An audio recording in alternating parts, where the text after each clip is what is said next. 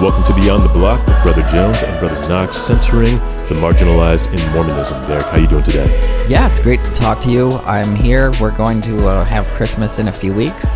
I'm really excited about that. Christmas in a few weeks. It'll be different, man. COVID Christmas is going to hit a lot differently. I don't know if you're doing anything, but uh, this will be the first Christmas since my mission that I don't go home. Yeah, that might be true for me too. Okay. Well, hopefully everybody out there is going to be able to enjoy the holiday somehow, regardless of whether or not you are able to be with your loved ones. I hope you are still able to enjoy the holiday season in spite of COVID. Let's go ahead and jump into what we want to talk about today. We have a pretty full docket for today. I think the first thing we're going to want to talk about is this Elder Whiting devotional. I didn't see a whole lot of buzz about it, but the buzz that I did see was significant in terms of what Elder Whiting chose to dedicate his time to. Derek, did you get a chance to uh, watch any or part of this talk? I did. I read some of the the summaries that I saw online, and then I watched part of the video. I didn't watch the whole video, but I watched the part that seemed to be most prominent in the buzz. Since I suppose you are the most directly affected by it, I just wanted to see what your feelings about the talk generally were, or about any particular parts of the talk were. Well, the first thing is he didn't actually mention LGBT folks specifically, but I think anyone who's part of the context knows that that's what we're talking about. It's dog whistling. Yes, it definitely is that. Uh, because I can't think of any other issues that what he said would be relevant to. And he- let's talk about what he said. Yeah. He said, first of all, he mentioned the two great commandments. Mm-hmm. The first one, love God, and the second, love your neighbor. And then he scolded people in the audience and told them not to invert the two laws and put love for neighbor ahead of love for God. Hmm. And this is what he said quote, Some in their efforts to love others feel it is necessary to abandon the teachings and commandments of God or to advocate for a change of his doctrine. But to love God is to accept his teachings, commandments, and doctrine. Hmm. What what did you think when you first heard of this? Man, all I could do was shake my head at the not so subtle homophobia by yet another leader of the church. You know, it wasn't anything new, just another maggot on the pile of BS that is the church's homophobia. I know I'm not directly affected by this, but as an ally, I I have to take every one of these talks seriously as a threat to gay humanity. And this was just a poor transmogrification of God's law to ironically deny gay people God's love. I've said it on the show before that these are the kinds of people that legitimately upset Christ, those that weaponize his words against people's humanity, and unfortunately, that is the kind of company Elder Whiting just put himself in. Yeah, and I watched part of the video and it's really interesting because it seemed very dull and lifeless when he was saying it. It it looked like it was deteriorating his own soul. And he was just so uncomfortable and lifeless. At least that's how I perceived it as he said those words. So I really feel sorry for him. Not me, but for him because he's having to do these contortions within whatever constraints he feels like he has to work in order to say these things that end up hurting people. And that's I think the really the manipulative part is because he's trying to diffuse people's instinct to love their neighbor. Mm-hmm. And and trying to trump that with an alleged love for God that ends up hurting your neighbor. And I think that can be used in a very abusive Oh, absolutely. way. Absolutely. So let me talk about something he forgot. He forgot that queer saints know the scriptures. And we're going to go through some scriptures. Hoorah. So the first thing is in 1 Corinthians 13, verses 1 through 3, we have Paul saying something very interesting. It seems like Elder Whiting is presupposing that all you have to do is, or the most important thing to do is get the doctrine right, know what God said and know what the commandments are, and then you're all set. But Paul says very clearly that getting the doctrine right isn't good enough. You can have tongues, prophecy, knowledge, and faith, but if you don't have love for one another, you don't get any credit for those things that you mm-hmm. got right. Mm-hmm. It's not like, oh, there's a balance and, you know, it outweighs. Nope. If you have all those things but don't have love, you're nothing. That's what mm. Paul says. And here's the other thing is that he's got this funny thing that doesn't even come from the scriptures. This idea that there's a conflict between the two. I'm not aware of any author in the scriptures that really makes a big deal about this conflict. I think he's bringing in some type of legal and judicial balancing thing here that's not in our sources. Didn't Paul also say that these commandments are basically one and the same anyway? Yeah, right. Yeah. So, um, love for God and love for neighbor are completely intertwined. Mm-hmm. Paul in Romans 13 says that the entirety of the law can be summed up in love your neighbor as yourself. Mm-hmm. But, and I can't even think of one of these great commandments without the other. They just don't make sense in isolation or in competition. And let me give you some scriptures. This is from 1 John 4, verse 20. If a man say, I love God, and hateth his brother, he is a liar. For he that loveth not his brother whom he hath seen, how can he love God whom he hath not seen? Mm-hmm. Mm-hmm. So Elder Whiting claims that we should first love God whom we have not seen, and then love our neighbor afterward. But Elder Whiting fails by separating them. If you don't love your LGBT neighbor who is right in front of you, you don't love God, the God who created LGBT folks in God's image. Mm-hmm. And here's another one. And behold, I tell you these things that ye may learn wisdom from Mosiah 2:17, that ye may learn that when ye are in the service of your fellow beings, ye are only in the service of your God. Now, I'm I'm sure that Elder Whiting has heard this, but he has not internalized it the way someone who's not a straight white male would. He like I don't think he's applied this. This King Benjamin was literally saying, if you are serving your neighbor and loving your neighbor, that counts as nothing other than serving and loving God. Mm-hmm. And here's another one from the sheep and goats judgment.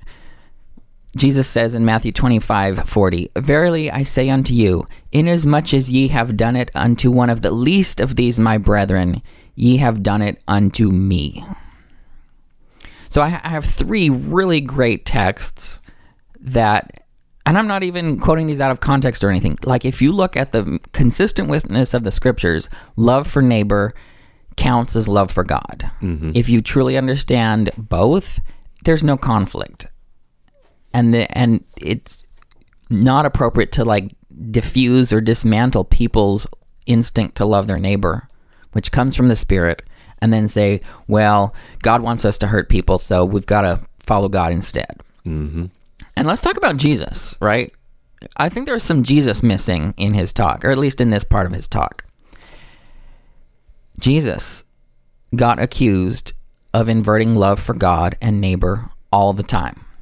So if Elder Whiting's accusing me of inverting these two, I'm in good company with Jesus. I'd rather be sitting with Jesus than not. Let me give you a good example. I only have time for one good example. It's in John chapter 8. It's the story of the woman taken in adultery. Mm-hmm. What happened was his Jesus' enemies confronted him with the law, with the commandment, and they even quoted it. They said, "What should we do? The law says we should stone her," which is true. Mm-hmm. That is one of God's commandments. It says very clearly. There's no way around it. But he was able to contrive a way to get all of the witnesses and accusers to leave, saving her life. Notice I'm not saying that adultery is okay or that Jesus was lax on adultery. That's not what he was doing. What he was doing is saving the life of someone, and that trumped their their obligation to follow this commandment to stone her, mm-hmm. right? And I think that is so beautiful because if you noticed, Jesus says, well, Jesus, of course, does say, go and sin no more.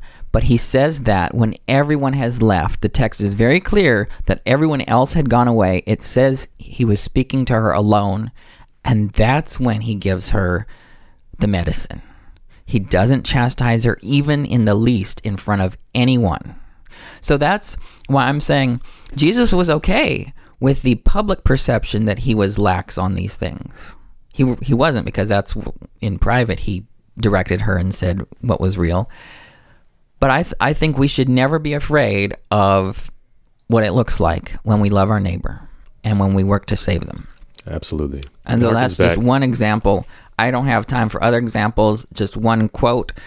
This Jesus said in Matthew 11 verse 19, "The Son of Man came eating and drinking, and they say, Look at him, a glutton and a drunkard, a friend of tax collectors and sinners. Yet wisdom is justified by her deeds." If you look at the the narrative of all of the gospels, you see many times that Jesus is literally literally trying to defend himself from people who are claiming that he's loving his neighbor too much and ignoring his love for God. That's behind all this love for the sinners and tax collectors and all these other things. There's another flaw in that he talks about, oh, you're you're a bad person if you don't support God, all of God's commandments. But the funny thing is, None of us do that. Well, who has enumerated all of God's commandments? I don't think he has, and I that's why I'm doing my project. Is like what is what is a commandment? What applies to us? And so that's that's a ta- talk for another time. I also want to just briefly say that, uh, you know, we often use this term cafeteria Mormon as a pejorative to people who are kind of falling in this camp of selective obedience to commandments. But that is literally every member of the church. We're all cafeteria Mormons. All of us pick and choose what commandments we want to Like obey. Like the one about wearing the mask. like the one about wearing the mask, Right. Or like something Black as Lives Matter. Black Lives Matter. Yeah, like don't be racist is not on the temple recommend interview questions. Well, I think it should be exactly. It should be like because that hurts more people than like I would some of these like word of absolutely. wisdom. Like, I'd much rather be in the temple with somebody who's struggling with porn than somebody who doesn't view me as fully human. I, I say all that to say that none of us are 100% committed to everything the church or the scriptures teach because none of us are perfect. And further, the standards aren't even the same for all of us. To, to, to demand complete fidelity to the brethren in absolution and devoid of context when it comes to gay people while not doing the same for the sins straight people are actually tempted to commit is mad hypocritical and unfair. The law of chastity, as outlined in the scriptures, for example, is simply no sex outside of marriage. But somehow for gay people, that means no sex ever, no marriage ever, no physical affection of any kind ever, and just be alone forever. It's you can see how people are telling on themselves when they say things like, "Oh, well, we all have trials," or "Oh, well, we all sin," Ooh, don't get me started, bro. because they haven't even thought about that for half a second. Look, yes, queer folk are sinners Mm-hmm. for other reasons, right? And and the straight folks are s- sinners. But we're all sinners, but we don't all have the opportunity to be sealed in the temple. We're all sinners, but we don't all have the same opportunity to Mm-hmm. Live as the gender we know our, we ourselves to be. Like Bingo. so the we're all sinners piece has nothing to do with the structural discrimination that is being inflicted upon my people in a very gross double standard. Whereas, you know, straight people are still sinners and fully participate in the life of the church in a way that's denied to my people mm-hmm. for an- a completely artificial and arbitrary reason. Mm-hmm. There's no sin by virtue of commission Right. that that disqualifies you from love. And then same thing with the with the well, everyone has trials, but that doesn't justify artificially adding a trial to everyone that fits into a certain category. That that doesn't make any sense. Like life is hard enough, and let me tell you, if you take away this quote unquote trial on the gay mm-hmm. people, like, because their logic is, well, everyone needs trials. We've all got the same trials as everyone else, and then we've got one more or mm-hmm. multiple more, right? And so their logic doesn't actually work.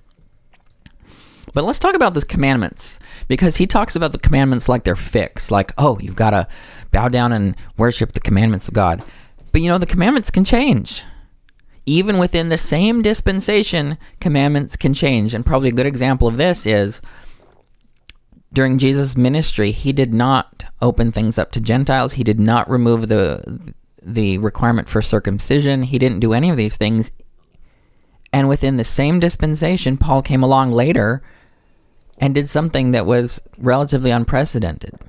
Now, Jesus did have some some steps towards the inclusion of Gentiles, but historically, he did not inaugurate the full inclusion of Gentiles, or else there wouldn't have been a controversy later in the Christian church. Mm-hmm. So we know historically that Jesus didn't actually fully open up the movement to Gentiles. And of course, the, the Gospels that we have were written a generation or two after Jesus during a time where the Christian church was already pro Gentile. So that's what they were reading back into Jesus. So my point is We had a major. People say, well, that was under the old covenant. Now this is different. No, in the same dispensation, the commandments can change. Yeah. Same with polygamy. Now we have a commandment about polygamy. Priesthood and temple Right. restrictions. You know, there's things can change even within the same dispensation. So it is not at all inappropriate for us to say, hey, maybe we need to take another look and ask God about what we think and perceive these commandments to be. Mm-hmm. And that's born out of love for neighbor, right? And here's what I want to ask you. A lot of people want to focus on how the queer people suffer from stuff. But what I want to ask is how the homophobes benefit. So, how do you think Elder Whiting benefits? What incentive does he have to say the things he did? He didn't have to say that. No, he didn't. I think he gains the same thing that uh, I find it interesting that you highlighted uh, Paul's letter to the Corinthians in chapter 13, when just before in chapter 12, and we'll get to this conversation a little Right. bit later when we talk about spiritual gifts, look at what was happening in that particular time to all the various kinds of people in Corinth. There was people saying, "Oh, I'm of Apollos, I'm of Cephas, I'm of Christ, I'm of Paul or such and such." Like all these people were trying to align themselves with certain people or certain spiritual gifts to in essence say to themselves, I am spiritually elite in a way that you are not.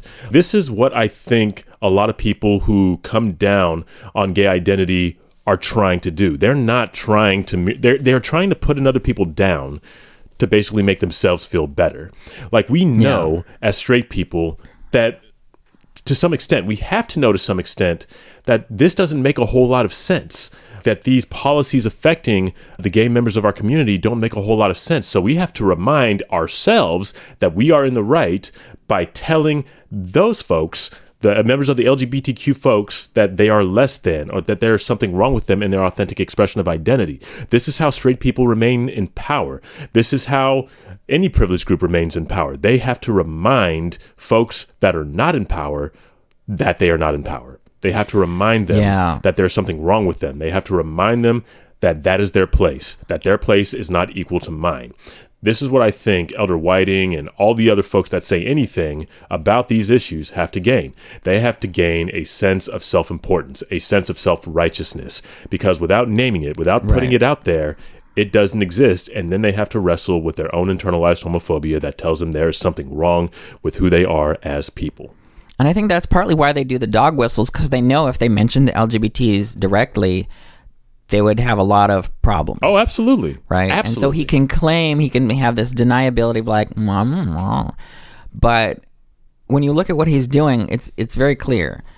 And I think he has got a lot of things, not just a self importance, but I think he gets a social boost from saying these things among certain populations, Mm-hmm. right? The leaders love him because uh, like, oh, he's standing for things and he's, you know, taking a stand against the world and he's supporting the brethren. And I think he gets a step up in the hierarchy and he benefits from that. And here's another benefit that I think people haven't fully analyzed. And I don't really know his life at all, but I imagine after a long career as a church leader, he's made mistakes with people Uh, pastoral mistakes, administrative mistakes, other mistakes where he has prioritized what he thought love of God was over the love for neighbor, and he's probably hurt a lot of people along the way. And if he were to realize what he had has done, it would feel awful. He would have so much cognitive dissonance he couldn't even handle it. So he has to maintain this artificial contrast between the first two, you know, between the two great commandments. Because if he doesn't consistently tell himself that I've got to love God over my neighbor, he would have to deal with, like, whoa, I messed up and I hurt these people for no reason. Mm-hmm. At least he now can say, "Well, I had a reason for for denying this recommend or denying this financial assistance, or I had a, a reason for not giving this call." And like, now he doesn't have any good reasons for that. All of the mistakes Yep. he's ever made, hurting people in the name of God, Yep. he won't be able to make if he had the same understanding that I do. If you're always drunk, then you never get hungover.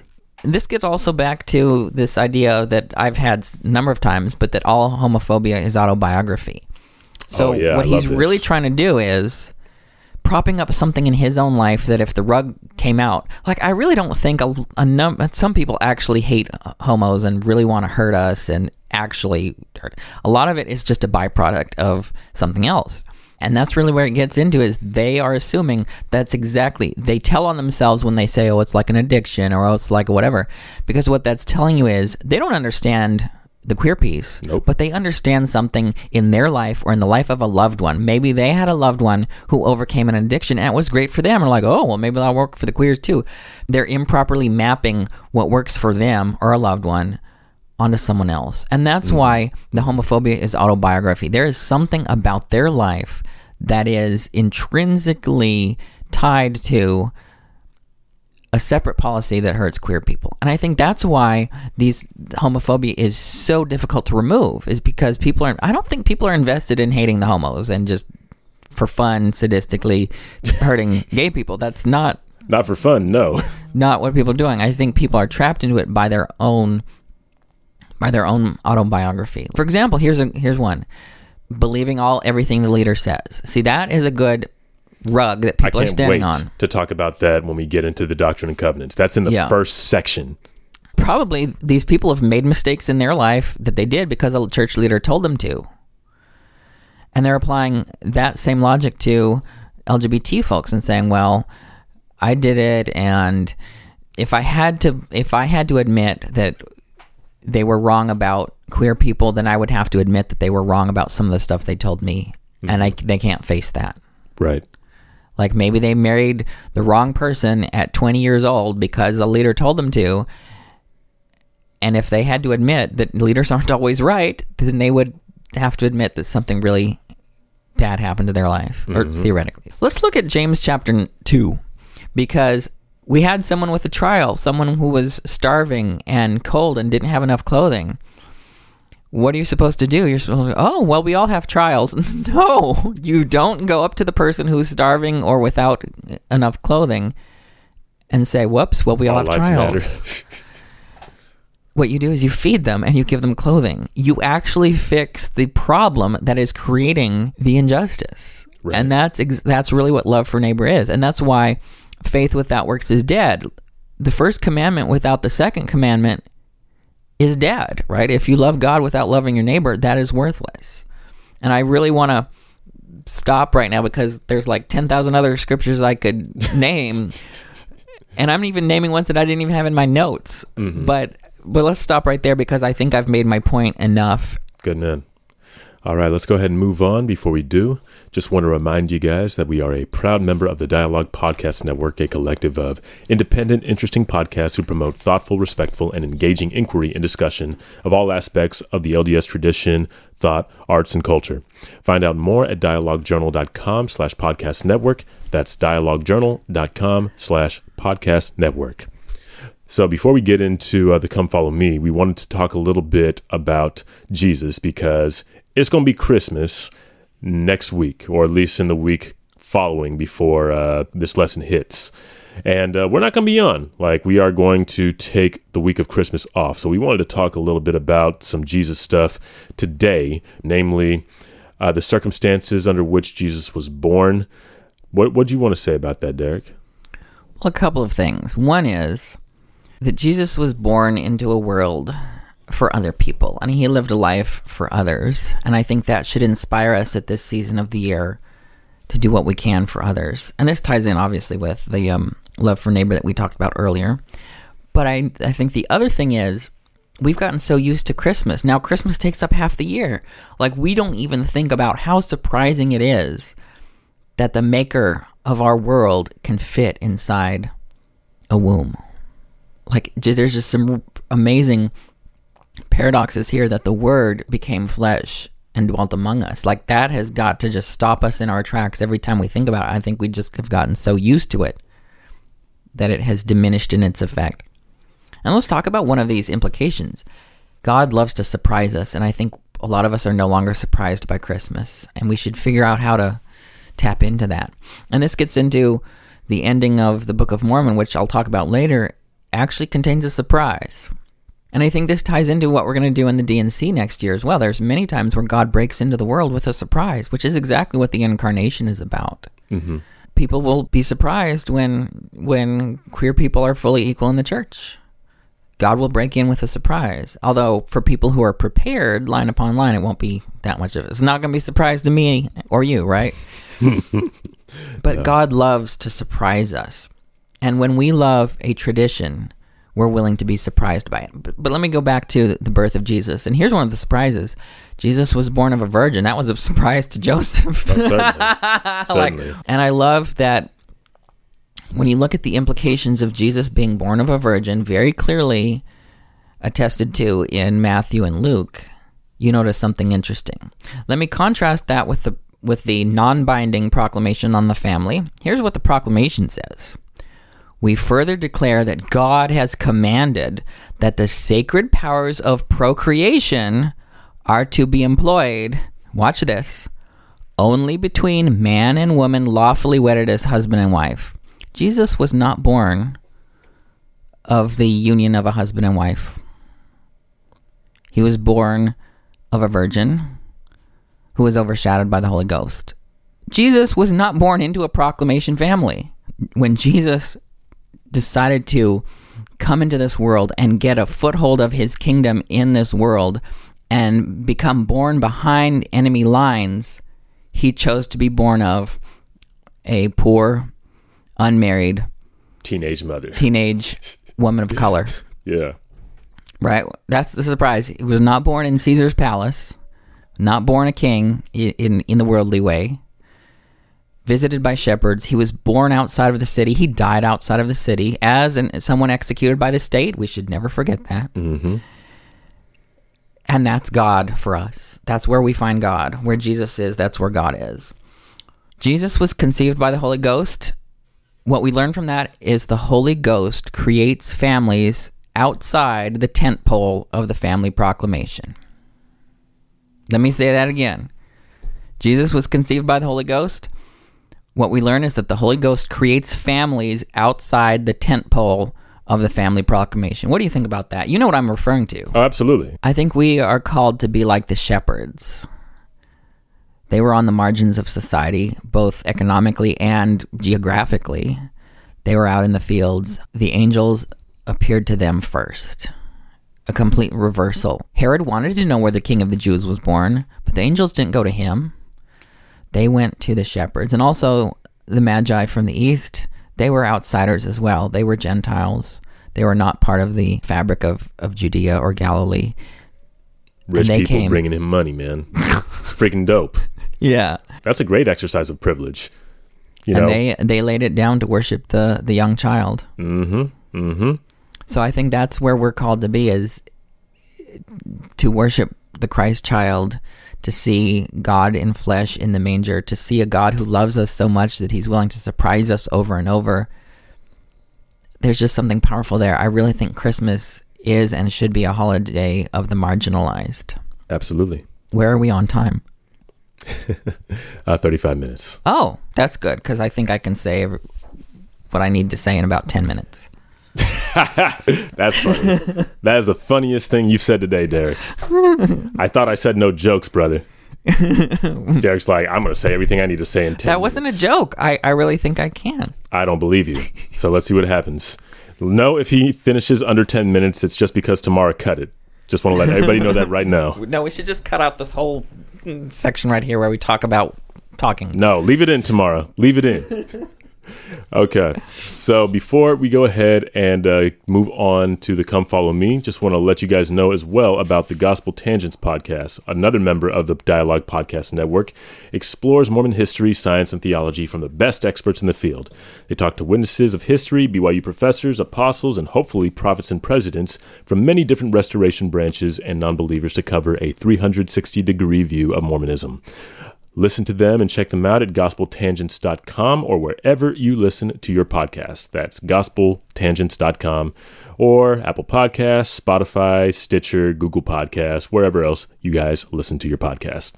So we're going to be in Moroni chapter 10. This is the last Come Follow Me lesson of the year. And there are three themes I wanted to talk about uh, before, well, just make sure that we hit on.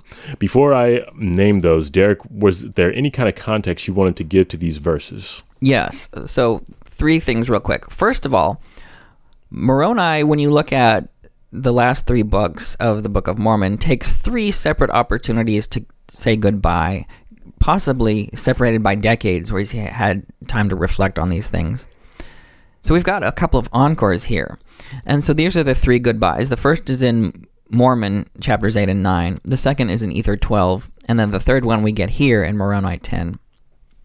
Second of all, looking at the literary structure of chapter 10, we've got two sections. The first one, verses 1 through 23, he's explicitly speaking to the Lamanites.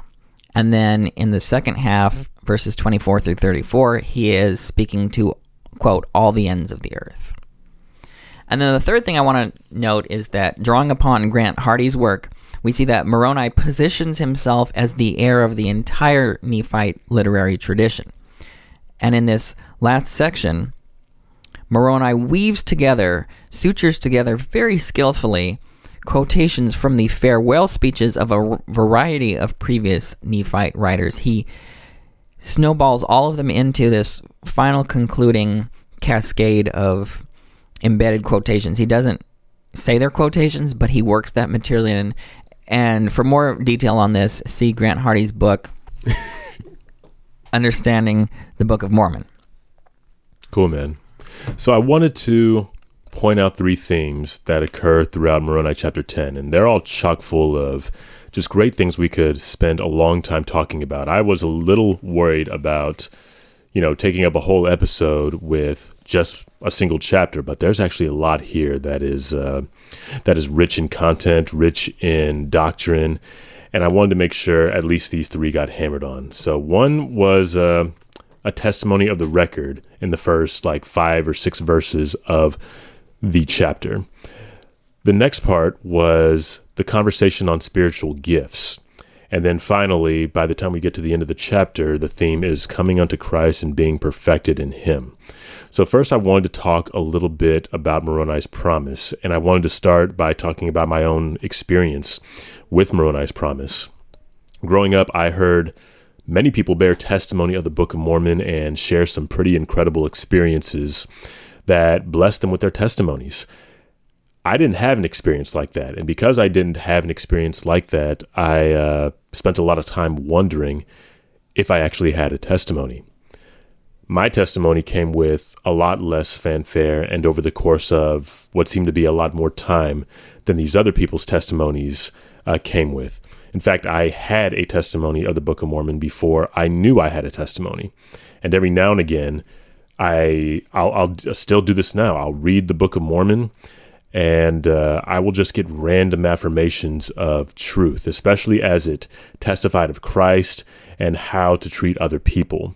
This year, particularly as we've read the Book of Mormon, you know, through our respective lenses as a black and queer member of the church, I was able to see just how much of this work really had Christ in it because of how much it spoke to us.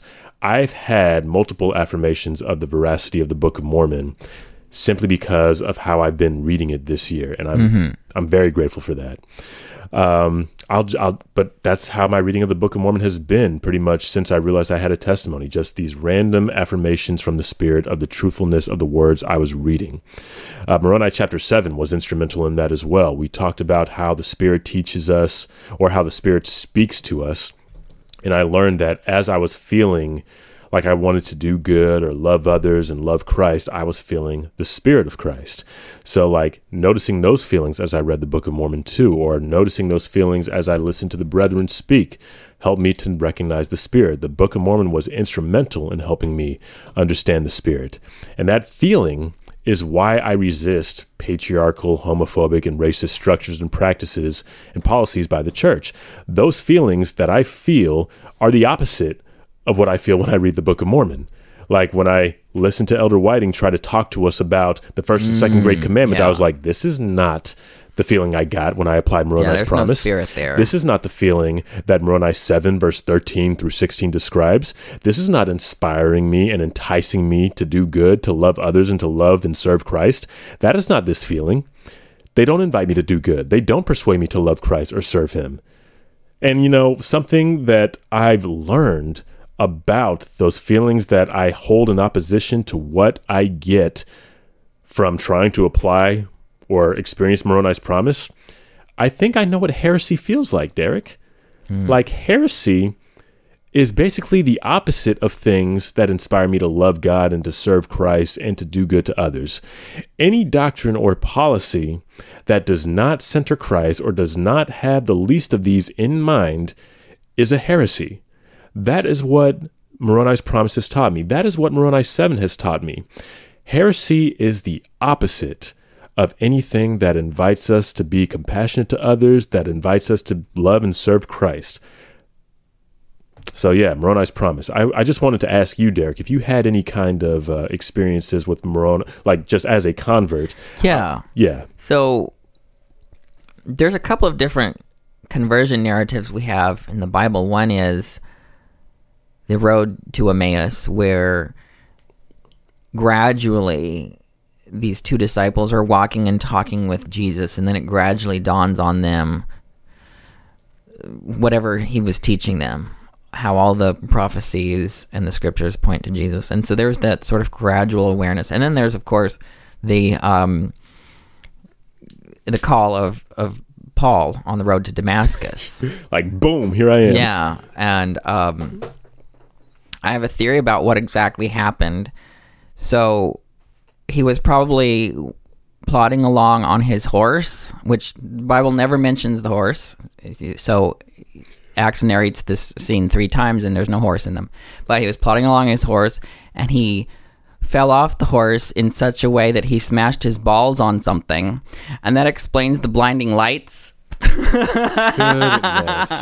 And it also Wow. explains why he was single the rest of his life. And like Wow. he said, I wish all men were like I was and not Wow. married. Um, wow. Maybe you Tamara really it's coming gonna. for Paul right now. I don't know how much I appreciate this disrespect of Paul right now, dude. Mm, I hope Tamara cuts that out because I did not plan to say that. Keep it in Tamara. No, let cut it everybody know. Let everybody know. The people will think I'm weird. They already know that, and they embrace that, Derek. You Okay, act whatever. like being weird is a mm-hmm. revelation to anybody who listens to the show about you, bro. This is endearing. Okay, so that's not his, that's from a scholarly perspective. That's not what happened. My point is there was this big surprise, right? Mm-hmm. So I did not have a big surprise like Paul.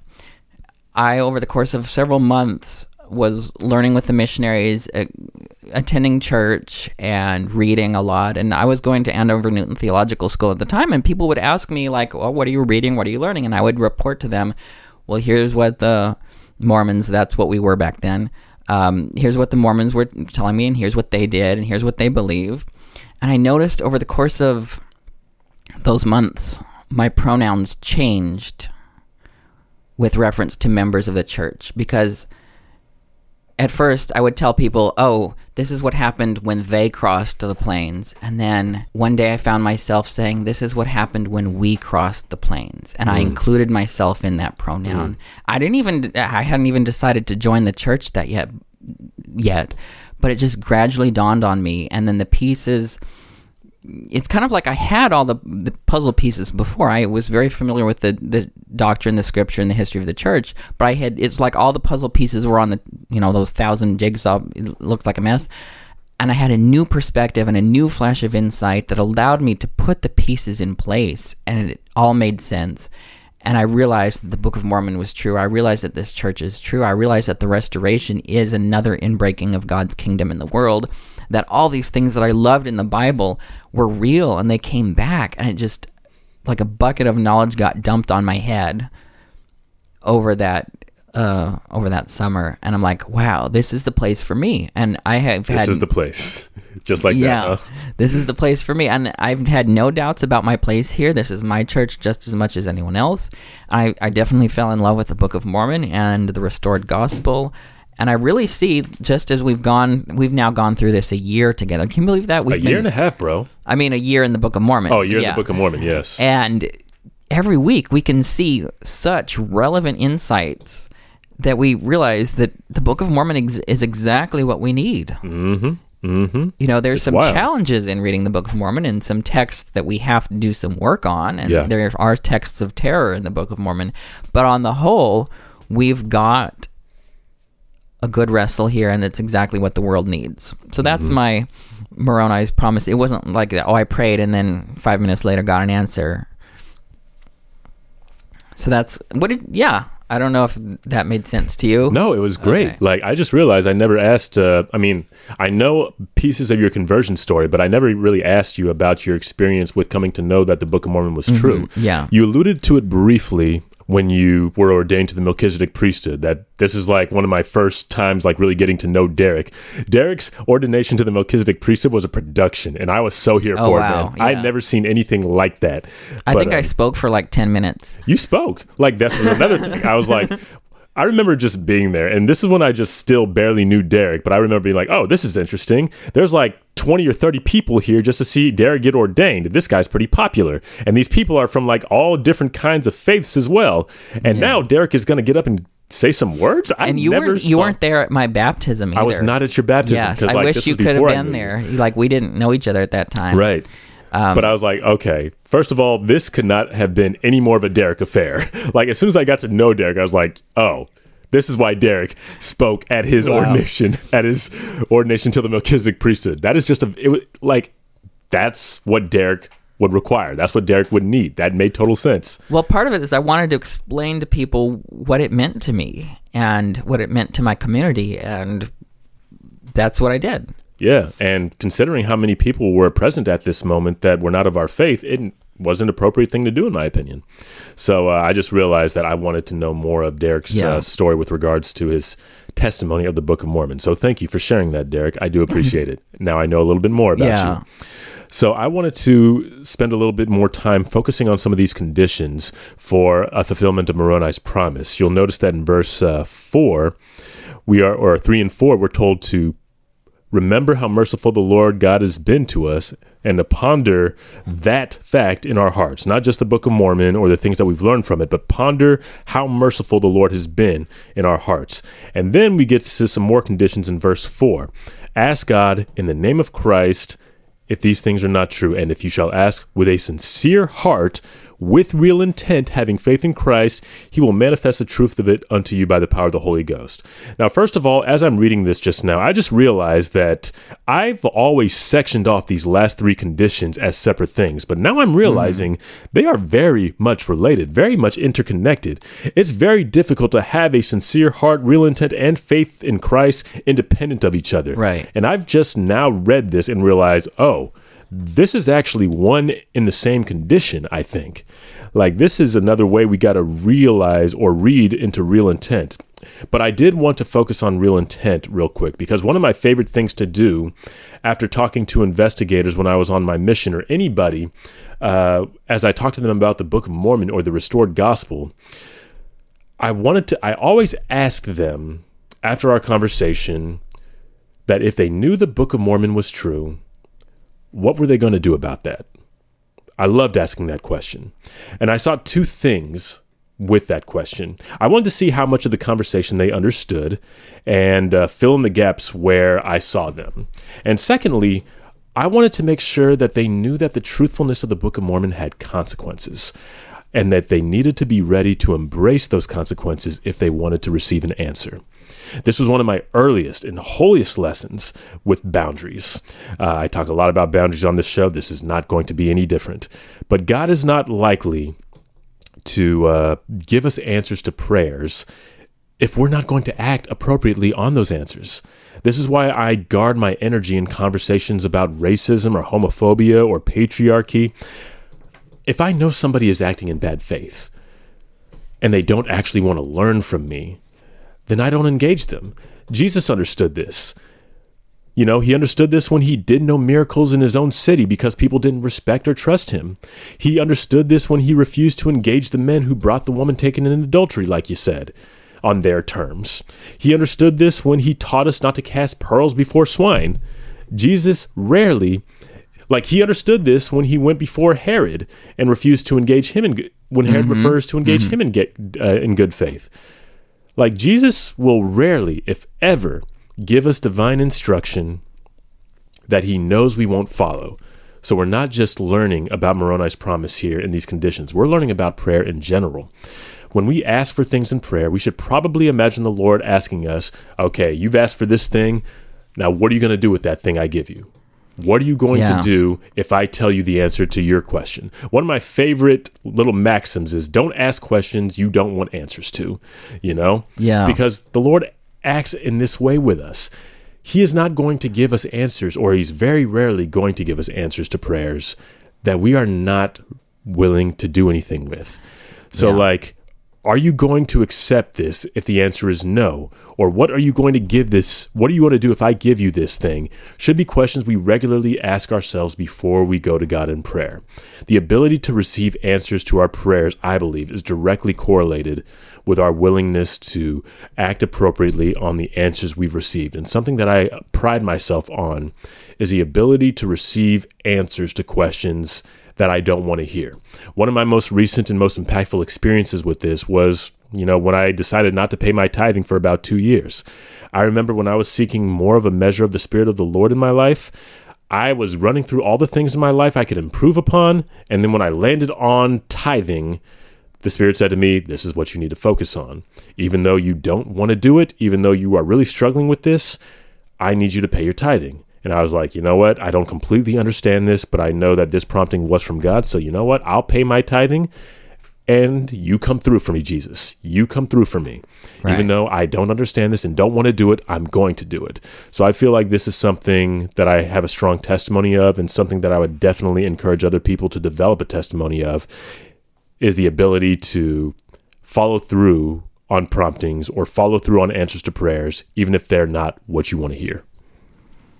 You know the principle that you just said about real intent i think is a big factor in why we haven't gotten a solid revelation on lgbtq people yet. Yep. because the people in salt lake city don't have real intent. I really They're don't think that that i think if god showed up to them you know like at the first vision you've got you saw jesus and and the father come to them and say you know what you got to be nice to to these people. They're my people.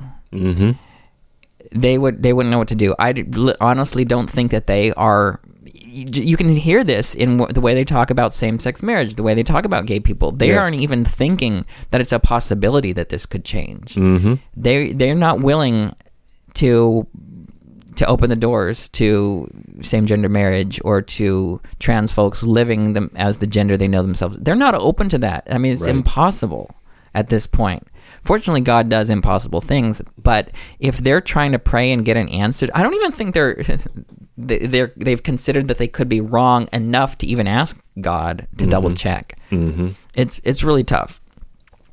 But and that gets back to this concept of real intent and people's intentions because we see this a lot in any type of microaggressions to any minority. The person will say, "Well, I I'm a good person and I'm I'm not racist and I'm I had good intentions even though I hurt you. My intentions were good and I whatever." And that that bugs us, right? Mm-hmm. But what I want to say is that's the whole point of real intent. Real intent is having a knowledgeable connection between the intent and the action. And without that, you don't get anywhere. And I want to say intention, like all these good intentions, intentions are like Google Maps. Like Google Maps can chart where you are and where you're going, and it can make this little line the whole way. But if you don't have a car, if you don't have a, a bike or a, a train or whatever, you don't even get anywhere.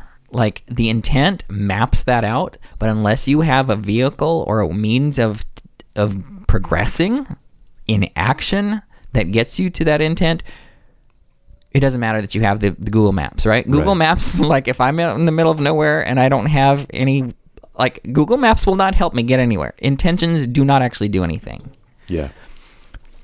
And I want to talk a little bit about the power behind Moroni's promise because if you look at it seriously and take seriously the restoration, what it means is this is one of our most empowering scriptures ever because it centers responsibility on the individual. Mm-hmm. That the individual is responsible and accountable before God. We can't outsource anything to the brethren or someone else Mm-hmm. we are the ones that not only have the right but the responsibility of getting revelation directly from God. We should never have anyone in the church say, well, just take my word for it. That's not what Moroni says. He doesn't Right. say, well, just take Right. my word for it. He says, you, you can do everything I just did. Mm-hmm. You can get as firm a confidence as I currently have. And further, it needs to be said that we're not obligated to really, we're not obligated to follow things that we don't receive a spiritual witness of. Right. And I say that carefully because I don't want people to think that I'm advocating for just doing whatever they want to do. Like personally, I've been prompted to do things that I didn't want to do, and other times I've had to live certain commandments before my testimony of that commandment was sure. I don't want people to miss the nuance present here just because I'm imperfect in communicating it. Hugh B. Brown, for example, once said that all members should respect, we should support, we should heed the teachings of the authorities of the church, but no one should accept any statements and base their testimonies upon it, no matter who makes it, until we have under mature examination found it to be true and worthwhile. Then our logical deductions may be confirmed by the spirit of revelation because real conversion has to come from within. Scripture backs this up. In D&C 68 4, as a caveat to those scriptures that say whatever the prophet speaks as the prophet is doctrine. D&C 68 4 tells us that we can know if leaders speak the will of God when we're moved upon by the Holy Ghost. The Spirit is the only thing that can let us know for sure that something is from God and is therefore the only thing we're obligated to when it comes to the practice of our faith and what commandments we obey. Yes, we absolutely have the right to test what we hear, and it's not just a, an issue of of the consent of the church or uh, you know a justice issue. It's also part of our eternal growth. Like if we outsource all of our moral development to someone else, we don't, don't actually become gods. We we will not develop. We can't just have people spoon feed. We need to stand on our own, or else we will never be able to stand before God. Now, here's something interesting about this right to test things. This is somewhat implied in this diversity of gifts that we have in Moroni chapter 10. And Moroni chapter 10 is drawing upon what Paul says in 1 Corinthians 12 about, you know, there's many gifts, but, but one spirit. And that's why we don't all have to be the same in the church. We don't all have the same covenant path. We don't all have the same gifts. We all don't have the same opportunities or experiences. Uh, there's just a lot of different things that happen. And we're going to be coming from different positionalities. And I love that one of the spiritual gifts that Paul names, it's not here in Moroni 10, but Paul names the discernment of spirits. He says it's actually one of the Spirit's gifts in order for you to tell what's right and what's wrong. When mm. you hear when you hear something, you'll be able to fact check it. You'll be able to spiritually check it. And I just love that because we on the margins, that's one of our spiritual gifts. We hear stuff and we know it's wrong. That is amazing.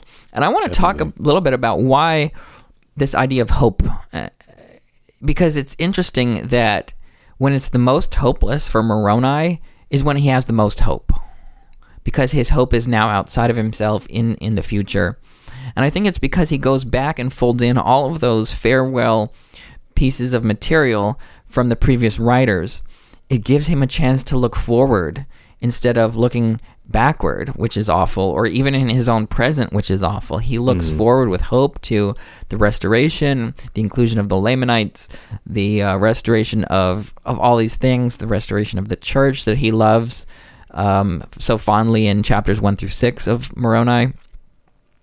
And it, look at what also he has. He has the book of Ether that really looks backwards, but the book of Moroni looks forward, and that's why he has the hope. He talks about faith, hope, and love right after the spiritual gifts, just like Paul does um, in 1 Corinthians 13. And this reminds me of a quote by an indigenous author, Vine Deloria, and here's what he says Religion is for people who are afraid of going to hell. Spirituality is for those who've already been there. And I want to say this again religion is for people who are afraid of going to hell. Spirituality is for those who have already been there. And I think that's where Moroni, he's already been to hell. I mean, figuratively, right? Mm-hmm. This is this is all metaphorical. And I think that prompts Moroni to be open to a surprise ending. And the surprise ending of the Book of Mormon isn't the genocide, because we knew that was coming. The surprise ending is that Moroni is able to reclaim hope, to reclaim joy, and almost an unshakable joy in his own um, his own standing, his own dignity, his own access to God, and then that faith leads to his hope and joy in what the future will unfold for people. Mm. I'd like to return briefly to this conversation on spiritual gifts because uh, one of the questions that came to my mind is why Moroni wanted to talk about these and what these are for exactly. Like, I asked this question, I think, the same week that we started reading Moroni because the first six chapters is a lot of uh, administrative things. And I was like, why does Moroni want to talk about administrative things near the end of his life? He knows he could die any day. But Right. the fact that he's focusing so much on this administrative stuff has me asking some questions. Why does he want to talk about this? And similarly, I wanted to know why does Moroni want to talk about spiritual gifts now? And a clue is given in verse 8 when he talks about or when he exhorts people to not deny the gifts of God for there are many. He exhorts us there's this urgency in there. And in considering the other accounts in Scripture where there's talk of spiritual gifts, they all begin similarly to what's written here in verse 8 in Corinthians 12. There are differences of administrations, but the same Lord, and there are diversities of operations, but it is the same God which worketh in them all. But the manifestation of the Spirit is given to every man to profit withal. And then we see something similar in D&C 46. Again, to some it is given by the Holy Ghost to know the differences in administration, as it will be pleasing unto the same Lord, according as the Lord will, suiting his mercies according to the conditions of the children of men. Diversities of operations is mentioned in that next verse. But I just wanted to point out that in those, uh, in that New Testament and in that uh, D&C verse, administration is actually named, which leads me to mm. believe that Moroni wants to focus on some more administration stuff here. There's this theme that's highlighted ver- briefly in the D&C verses about the importance of all these gifts, that there's a diversity of gifts, but they're all under the same God. And I wanted to talk about that briefly in this conversation on spiritual gifts. I feel pretty comfortable in saying that the gifts of the Spirit are foundational to the functionality of the entire church. Paul's narrative, I've already alluded to this before, but it makes a convincing case for this when he talked about spiritual gifts to the Corinthians. There was a lot of obstacles to the church's growth. There was all this spiritual elitism, like I said, of people who wanted to identify themselves with certain gifts or certain teachers of God or certain gods, period. Like everybody was trying to suppose themselves better than other people because they had these different spiritual gifts from different people or from different sources. But Paul, when he got to, by the time we got to Corinthians 12, he really wanted to clarify both uh, the source and the purpose of spiritual gifts so that the so that the church could be united. And in that unity, they could be functional, they could be vibrant, displaying various gifts from the same spirit. So it's probably not a coincidence that the very next that in that same chapter, Paul's discourse on the body of Christ also comes.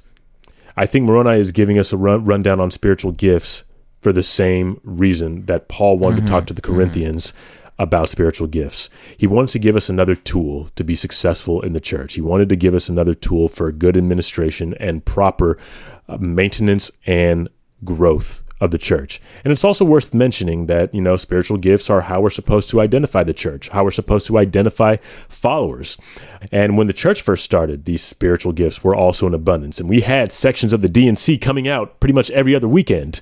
I would love for us to go back to those days where we don't deny the gifts of the Spirit. And that's not to say that we don't still experience them to some extent, but I think we could be experiencing these gifts of the Spirit in a more vibrant, in a more full way that makes us more identifiable as the Lord's restored church. We're always called to be a dying and rising church. I think people think we're all set. you and I don't have the luxury of imagining that we're all set. Another question that kept coming to my mind is what it means to seek the best gifts or covet the gifts of the Spirit. Because I've heard various things on this, Derek, about the conditions under which spiritual gifts are given and what our role is in seeking those. I just wanted to know if you had any thoughts about that or any insight you could offer. I think so. I think what I would go back to is something that I quoted from Martin Luther a while back that these are the three things that make a theologian prayer, meditation or study, and testing or trial, however you translate them. oratio, meditatio, tentatio, faciunt theologum. That prayer, study, and trial make a theologian. And I think that's really what what leads to spiritual gifts. Like if you pray and request, like Jesus said, ask and it will be given to you. If you ask for some more influence in the spirit of the spirit in your life, you'll get it. The second thing is study. Studying the. You know, I'm never going to tire of of people telling people to study the scriptures, right? But you have to do it responsibly and thoughtfully, or else you could hurt yourself. I just want to say that. But studying the scriptures, you really get to see the heroes of our faith, the where where God works on the margins, where God surprises us. You get to see all those things, and that can inspire you to understand the Spirit in your life. And then the third thing is trial.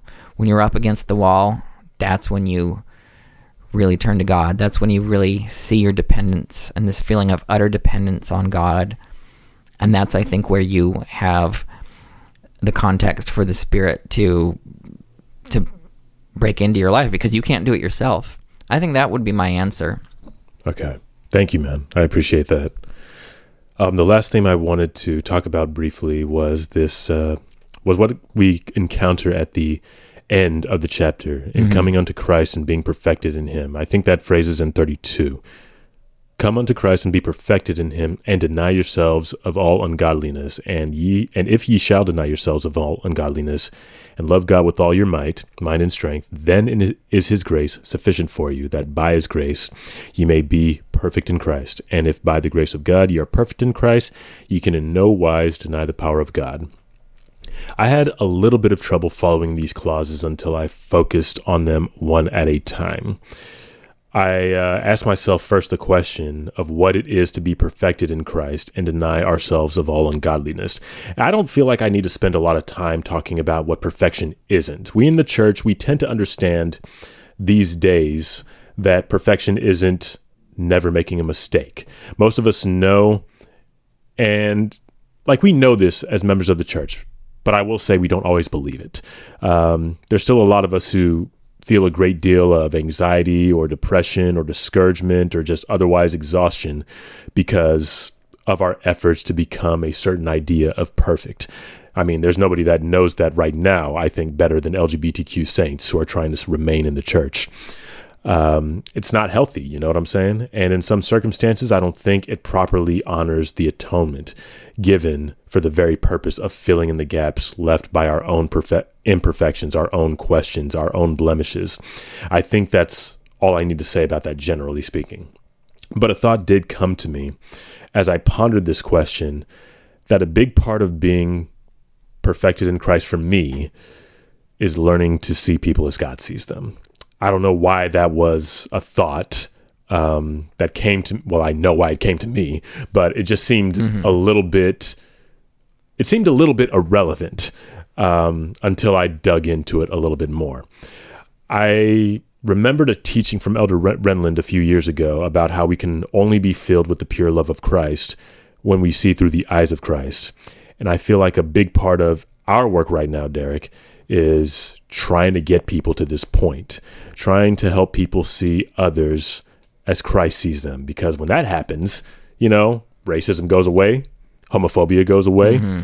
and patriarchy goes away, hopefully too. But just this idea of seeing people as Christ sees them, I feel like is just going. I mean, heck, Elder Nelson quoted this when he talked about racism. Yeah. Elder Oaks, I think, said something similar when he talked about racism this is a very easy thing to say in theory, but I'm hopefully able to help people uh, understand this a little bit better by giving more of a personal example.